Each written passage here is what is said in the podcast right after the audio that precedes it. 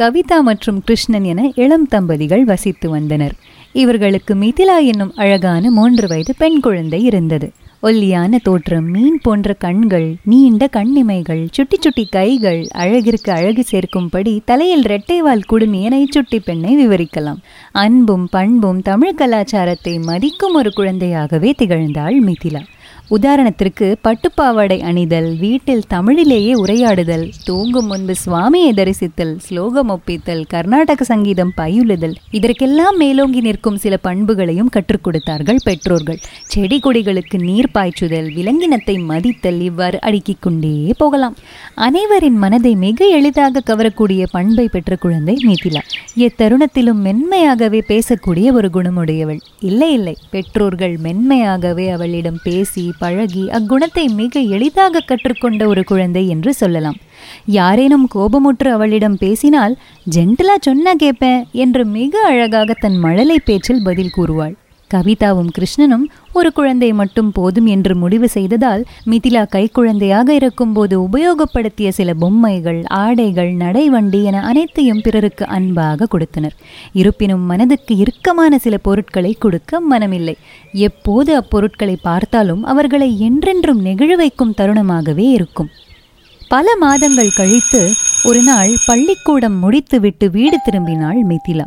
கவிதா அவளை மடியில் உட்கார வைத்து இன்றைக்கு பொழுது எவ்வாறு கழிந்தது என்று கேட்க மிதிலா சா பாசா என ஆரம்பித்து அரை மணி நேரம் பேசத் தொடங்கி டயர்டாகி பால் குடிக்கத் தொடங்கினாள். மிதிலாவிற்கு திடீரென ஒரு சிந்தனை. அவள் சிறுவயதில் எவ்வாறு இருந்தாள்? யாருடன் விளையாடினாள்? யார் அவளை முதலில் முத்தமிட்டார்? என அனைத்து சந்தேகமும் எழுந்தது. உடனே மிதிலாவின் அம்மா கவிதா அவளின் புகைப்பட ஆல்பத்தை கொண்டு வந்து மிதிலா கேட்ட அனைத்து கேள்விகளுக்கும் பதில் கொடுத்தாள். இல்லை புகைப்படத்தை பார்த்து கதை சொல்ல ஆரம்பித்தாள். அக்கதையை கேட்ட சின்னஞ்சிறு கிளி முகமலர்ச்சியுடனும் புன்னகையுடனும் சிரித்துக்கொண்டே சைக்கிளை ஓட்டத் தொடங்கியது. அக்கதையை அழகாகவும் அழுத்தமாகவும் கூறிய கவிதாவின் கண்களிலிருந்து ஆனந்த கண்ணீர் வழிந்தது. மிதிலாவை வயிற்றுக்குள் சுமந்த அந்த சுகமும் வலியும் நினைவிற்கு வந்தது. உணரவும் முடிந்தது. ஏன் மீண்டும் இந்த சுகத்தை பெறக்கூடாது? எதற்காக நான் இன்னொரு குழந்தை வேண்டாம் என்று யோசித்தேன்? என்றெல்லாம் நினைத்து அவளை அவளே திட்டிக் கொண்டாள் கிருஷ்ணனிடம் அவளின் எண்ணத்தை கூறினாள். கதை வடிவமாகவே குழந்தையிடம் பேசி பேசி பழகிய கவிதாவிற்கு யாரிடம் பேசினாலும் கதையாக பேசும் பழக்கம் வந்துவிட்டது. அதனால் எளிதாக கிருஷ்ணனுக்கும் அக்கதை பிடித்துவிட்டது. ஒரு வருடம் கழித்து மீண்டும் கருவுற்றாள் கவிதா. திடீரென கவிதாவுக்கு மிகப்பெரிய ஒரு சிக்கல். மிதிலாவிற்கு இந்த விஷயத்தை எவ்வாறு தெரிவிப்பது என்று என்னப்பா இதெல்லாம் ஒரு மேட்ரா குழந்தைக்கு தானா தெரிஞ்சுட்டு போகுது. இதெல்லாம் யோசிச்சுட்டு இருக்க முடியுமா? என்று கேட்கலாம். கவிதா ஒரு வித்தியாசமான பெண். தன் குழந்தைக்கு உள்ளதை உள்ளவாறே சொல்லும் பழக்கத்தை வளர்த்து கொண்டவள். பொதுவாக குழந்தையை ஒரு செயலை செய்ய வைக்க பெற்றோர்கள் போடும் மந்திரங்கள் பல. நீ இது பண்ணா உனக்கு நான் சாக்லேட் கொடுப்பேன். சீக்கிரம் சாப்பிட்டுடுறா. இல்லனா பூச்சாண்டி வந்துடுவான். ஆய் அதை தொடாத. அதுல கரப்பாம்பூச்சி இருக்கு. என்ற வாக்கியங்களை நாம் கேட்டதுண்டு. இது மனதளவில் குழந்தையை எவ்வாறு பாதிக்கும் என்று பெற்றோர்கள் உணர்வதில்லை. ஆனால் கவிதா இவ்வாறு இல்லையே எளிதாக குழந்தைக்கு புரியும்படி விளக்குவாள். குழந்தை கேட்கும் எவ்விதமான கேள்விகளுக்கும் கவிதாவிடம் பதில் உண்டு உதாரணத்திற்கு வீட்டு வேலைகளை முடித்துவிட்டு உட்காரும் போதுதான் ஒரு கதை சொல்றியாம்மா என்று மிதிலா கேட்பாள்.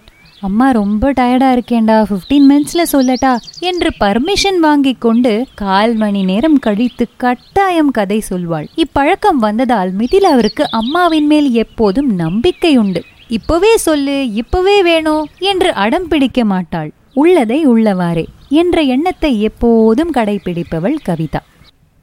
கவிதாவின் முயற்சி முழுவதும் ஒரு புது உறவை பற்றி குழந்தைக்கு எவ்வாறு கற்றுக் கொடுப்பது என்ற கோணத்திலேயே இருந்தது. பொதுவாக கார்ட்டூன்களை பார்க்கும் குழந்தைகள் பொம்மைகளுக்கு உயிர் உள்ளது போல் கருதும். அதனால்தான் பொம்மைகளை வைத்து நீண்ட நேரம் குழந்தைகள் விளையாடும். வெடுக்கென பொம்மையை பிடுங்கினால் மனமுடைந்து அழத் தொடங்கும். மிதிலாவின் அம்மா தன் குழந்தைக்கு கதை சொல்லியே வளர்த்ததால் கதை கேட்பதிலும் படிப்பதிலும் மிதிலாவுக்கு ஆர்வம் வந்தது.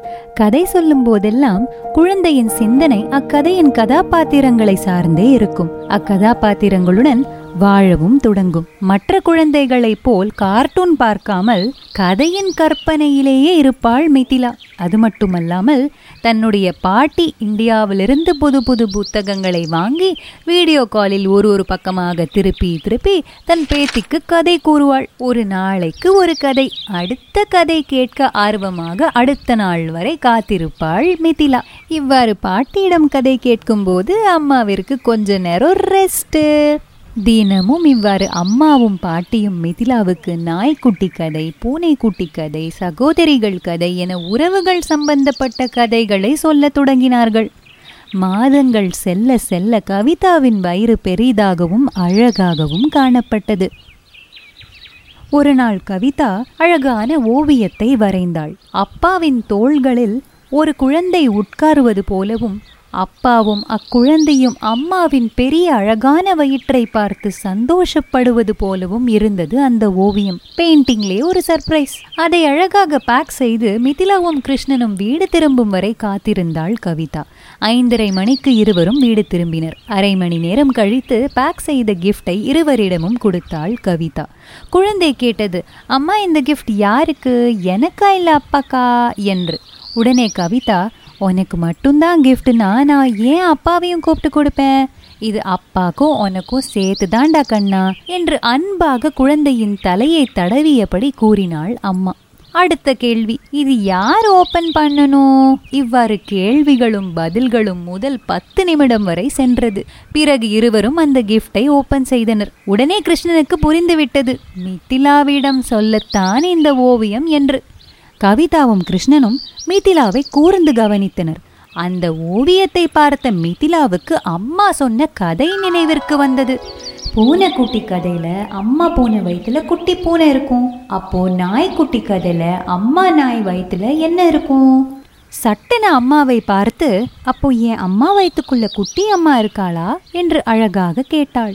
உடனே கவிதா குட்டி அம்மா இல்லடா குட்டி பாப்பா இருக்கு. மிதிலாவை விட குட்டியா ஒரு பாப்பா இருக்கு என்று சொன்னாள். படுக்கை அறைக்கு ஓடி சென்று அலமாரியை திறந்து அதே போட்டோ ஆல்பத்தை அம்மாவிடம் காண்பித்து என்ன மாதிரி ஒரு குட்டி பாப்பா உன் தொப்பில் இருக்கா? நான் அந்த பாப்பாவை பார்க்க போறேனா? மற்றும் பல கேள்விகளை கேட்டாள் மிதிலா.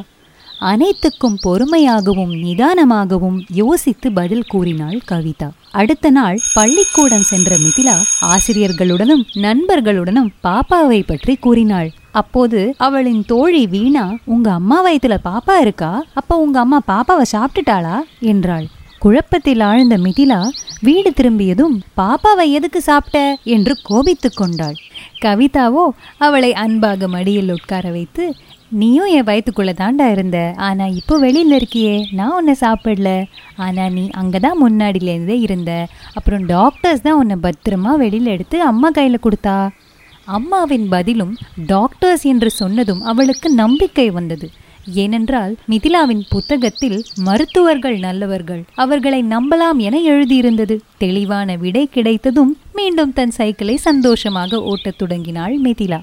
மாதங்கள் செல்ல செல்ல கவிதாவுக்கு வீட்டு வேலைகள் செய்ய கடினமாகத்தான் இருந்தது. கிருஷ்ணனுக்கோ ஆபீஸ் வேலை அதிகமாக இருந்தது. கோவிட் காரணத்தால் கவிதாவின் பெற்றோர்களுக்கும் சிங்கப்பூருக்கு வர இயலாத ஒரு சூழ்நிலை. இதெல்லாம் பார்த்து வீட்டோடு இருக்கும்படி ஒரு ஹெல்ப்பரை தேட ஆரம்பித்தான் கிருஷ்ணன். வேற்றுமொழி தெரிந்த பெண்தான் அமைந்தாள். ஆங்கிலமும் தெரியாது. மிதிலாவுக்கு முதல் இரண்டு மாதங்கள் அவளிடம் பேசுவதற்கு கடினமாகத்தான் இருந்தது. அம்மாவுக்கு ஹெல்ப் பண்ண தாண்டா வந்திருக்கா இந்த ஆண்டி என்று சொல்லி சொல்லி இந்த வீட்டிலேயே இருக்கிற ஆண்டி நம்ம ஆண்டி நம்ம ஃபேமிலி என்று கற்றுக் கொடுத்தாள் அம்மா. ஆண்டிக்கு புரியும்படி ஒரு வார்த்தையிலும் சைகையிலும் பேசுவாள் மிதிலா. மிதிலா தப்பாக ஆங்கிலம் பேசக்கூடாது என்ற எண்ணமும் அந்த ஆண்டிக்கு இருந்தது. நாற்பது வயதில் ஒரு புது பாஷை கற்றுக்கொள்வது கடினம்தான். ஆனாலும் முயற்சி செய்தாள் ஆண்டி. கவிதாவுக்கு குழந்தை பிறக்க இன்னும் ஒரே மாதம்தான் இருந்தது. அவளுக்கு சிங்கப்பூரில் முதல் பிரசவம். கணவனும் ஹாஸ்பிட்டலில் இருக்க வேண்டும். ஆண்டியுடன் அந்த ஒரு நாள் தனியாக இருப்பாள் குழந்தை என்ற எண்ணம் அம்மாவின் மனதை ஆழமாக தாக்கியது. கோவிட் காரணத்தால் பிறர் வீட்டிற்கு செல்வதையும் மற்றவர்கள் வீட்டிற்கு வருவதையும் தவிர்த்தனர். அதனால் மிதிலாவிற்கு வேறொருவர் வீட்டில் இருப்பதும் கடினமாகத்தான் இருக்கும் என்று எண்ணினாள் கவிதா. கவிதாவும் கிருஷ்ணனும் ஹாஸ்பிட்டலுக்கு செல்லும் அந்த ஒரு நாள் குழந்தையுடன் யாராவது துணைக்கு இருந்தால் மிதிலாவுக்கு பெட்டரா இருக்கும் என்று யோசித்தாள். இருப்பினும் மிதிலாவை தயார் செய்தாள். மிதிலா ஆண்டியிடம் விளையாடினாலும் சரியான உரையாடல் இல்லை. ஆண்டி வீட்டில் இருந்தாலும் அந்த தனிமை வரக்கூடாது என்று நினைத்தாள் அம்மா. அதனால் கவிதா அவளின் தோழிக்கு கால் செய்து இருக்கும் நிலவரத்தை எடுத்துரைத்து ஒரு முறை மிதிலாவை வந்து பார்க்கும்படி கூறினாள். பிரசவத்திற்கு இரண்டு வாரங்களே இருக்கும் நிலையில் ஒரு நாள் தன் தோழி மிதிலாவின் வீட்டிற்கு வந்தாள்.